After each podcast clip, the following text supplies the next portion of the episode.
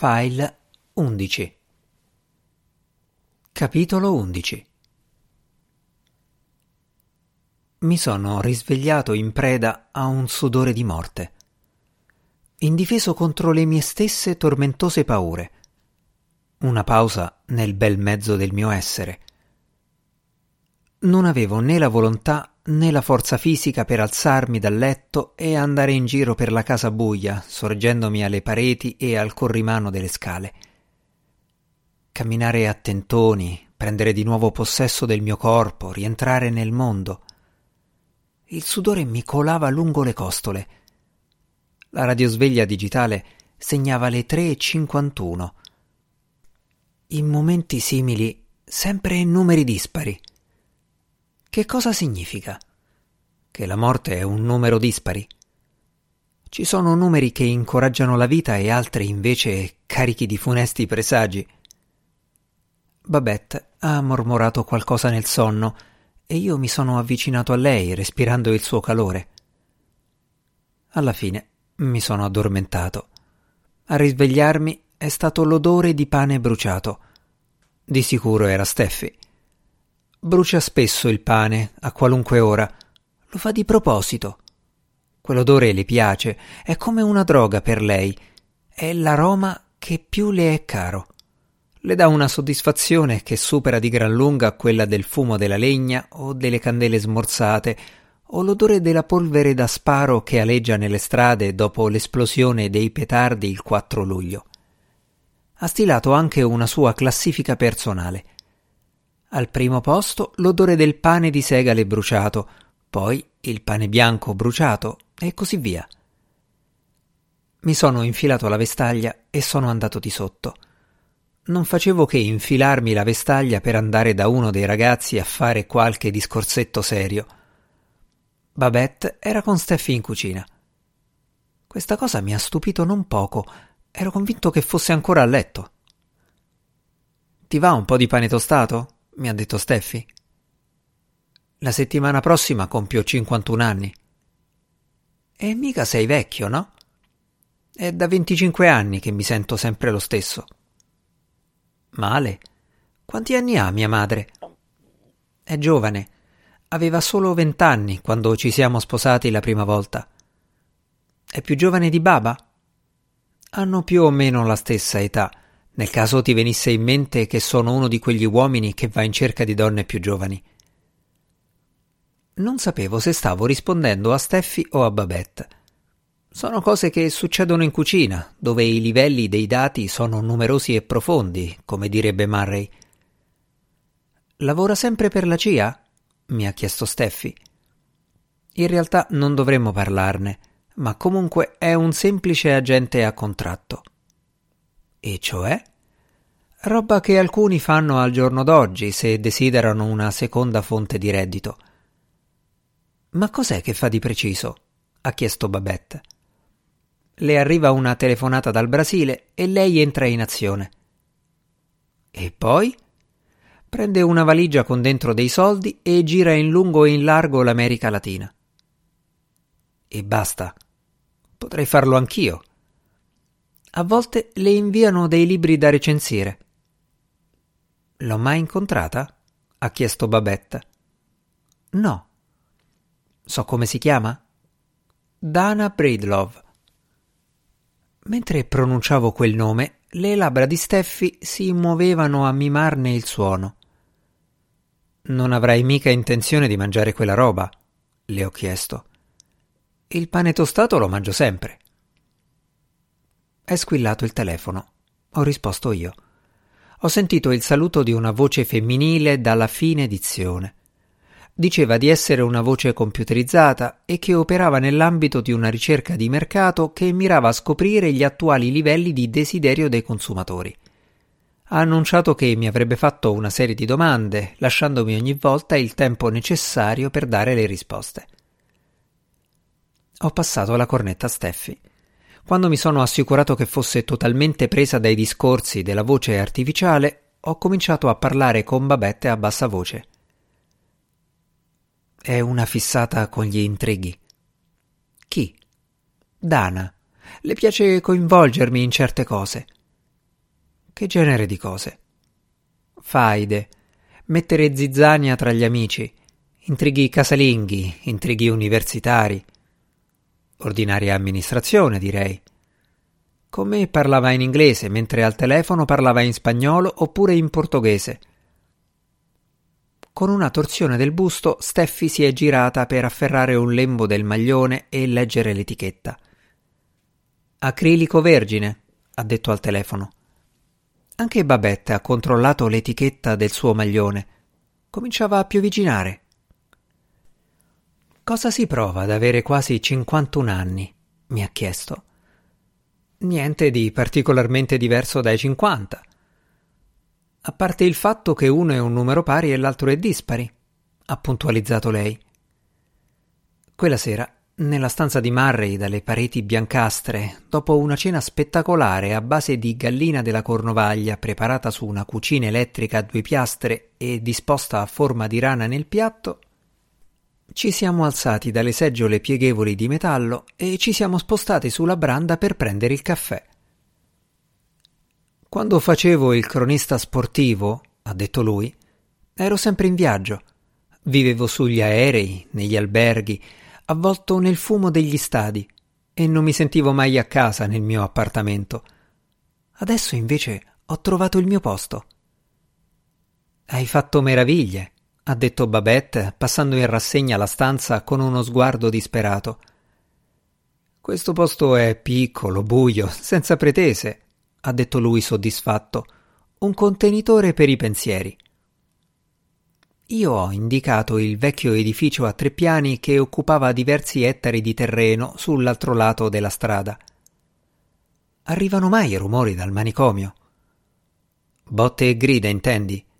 È interessante che la gente lo chiami ancora manicomio. Deve essere per la sua architettura estremamente insolita, l'alto tetto a spiovente, i lunghi comignoli, le colonne, certi ornamenti ricercati che non saprei dire se trovo più pittoreschi o sinistri. Non ha esattamente l'aria di una casa di riposo né di una struttura psichiatrica. Ha proprio l'aria di un manicomio. Aveva i pantaloni leggermente lisi all'altezza delle ginocchia. Mi dispiace che non abbiate portato i ragazzi.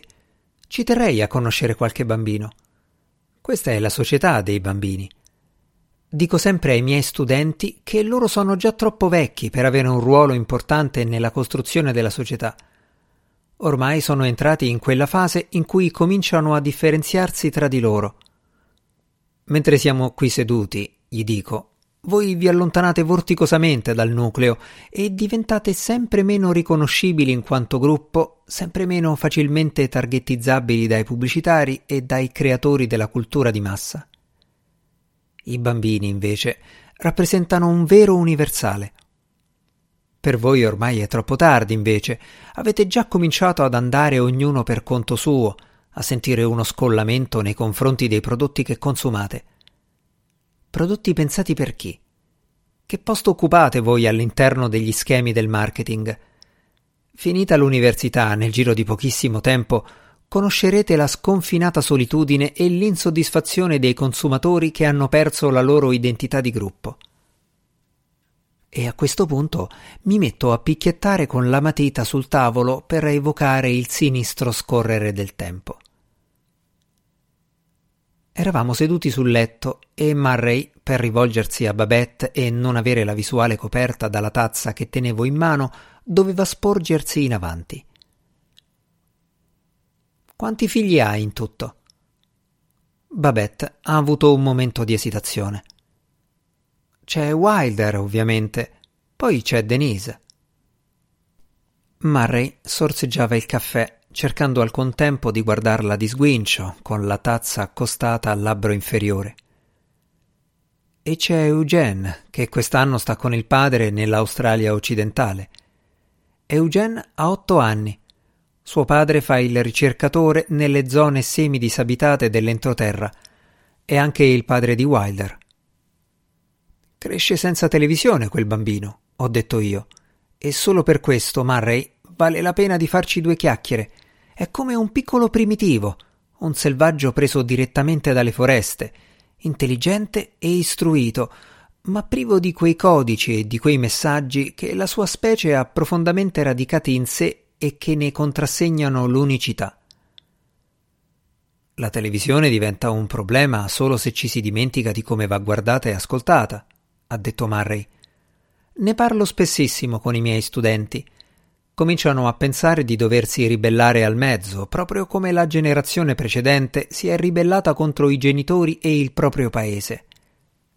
Io gli dico che devono reimparare a guardare le cose come le guardano i bambini, scovare il contenuto, trovare i codici e i messaggi, per usare la tua espressione, Jack. E loro cosa dicono?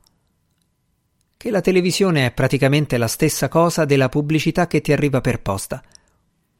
Al che io ribatto che non sono affatto d'accordo.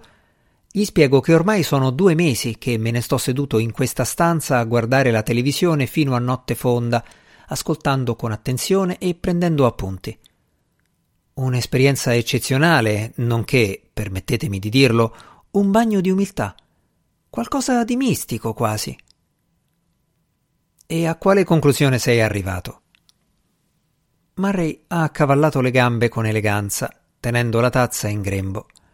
Guardava davanti a sé e sorrideva. Onde e radiazioni, ha risposto.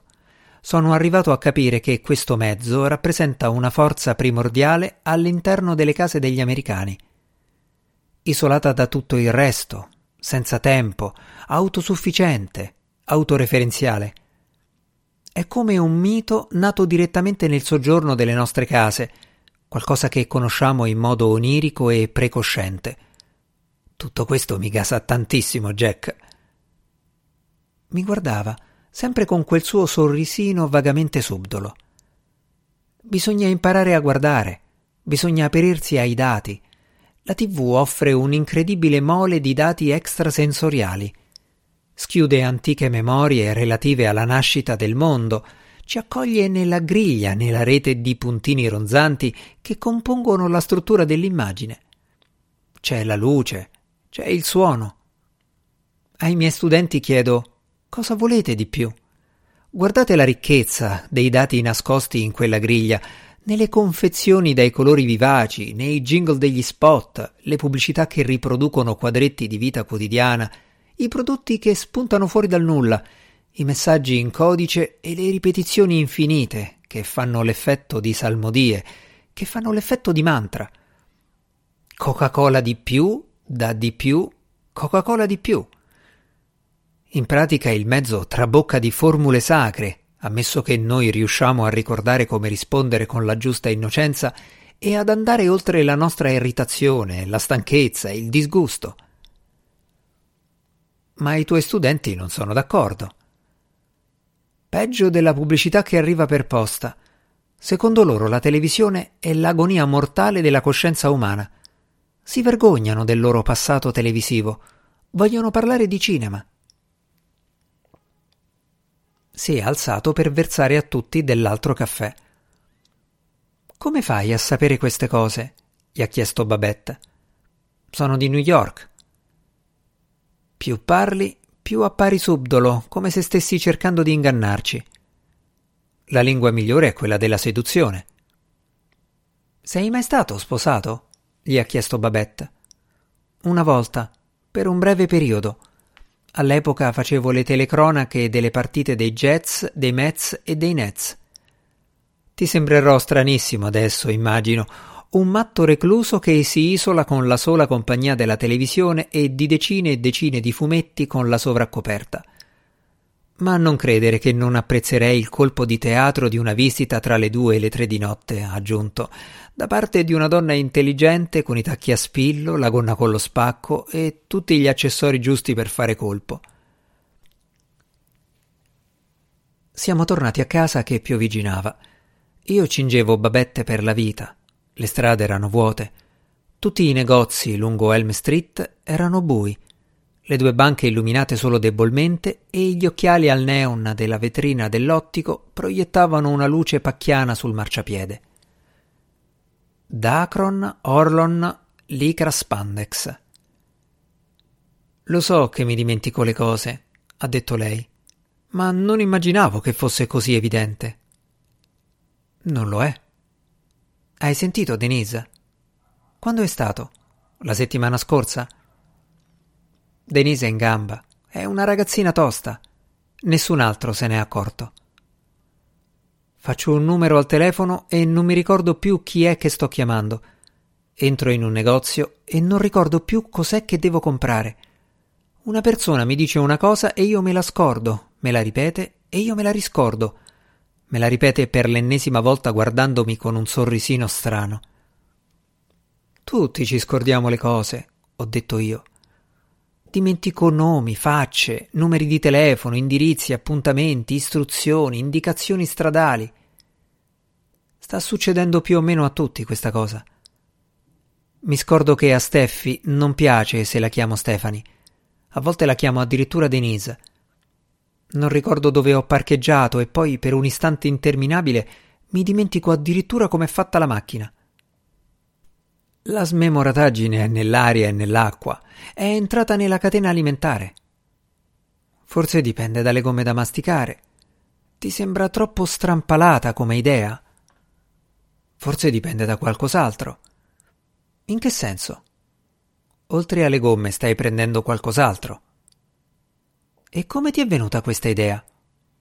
Di seconda mano, da Steffi. E Steffi da chi l'ha presa? Da Denise. Babette ha riflettuto un attimo, riconoscendo che se è Denise a mettere in giro una voce o una teoria, allora è probabile che ci sia del vero. E secondo Denise cosa starei prendendo? Volevo chiederlo a te prima che a lei. Da quel che so io, Jack, non sto prendendo proprio niente che possa avermi causato problemi di memoria. E d'altra parte non sono vecchia.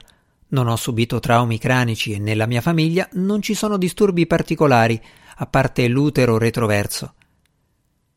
Quindi in pratica stai dicendo che Denise potrebbe avere ragione. Non possiamo escluderlo. Stai dicendo che forse prendi qualcosa che, come effetto collaterale, provoca dei danni alla memoria. O sto prendendo qualcosa e non me lo ricordo, o non sto prendendo niente e non me lo ricordo. La mia vita è tutto un o o. O mastico i chewing gum normali o quelli senza zucchero. O mastico le gomme o fumo. O fumo o ingrasso. O ingrasso o corro sulle gradinate dello stadio. Un po' noiosa come vita, direi. Spero che duri per sempre, ha ribattuto lei. Nel giro di poco tempo le strade si sono coperte di foglie, foglie che cadevano rotolando, sfiorando i tetti spioventi. Ogni giorno c'erano momenti in cui si alzava un forte vento che spogliava ulteriormente gli alberi. Nei giardini delle case, quelli sul retro o nei praticelli davanti all'ingresso, facevano la loro comparsa uomini in pensione armati di rastrelli dai denti ritorti. Sacchi neri venivano disposti in file sbilenche lungo il bordo del marciapiede. Una serie di bambini spaventati si presentavano alla porta di casa nostra per reclamare i loro dolcetti di Halloween.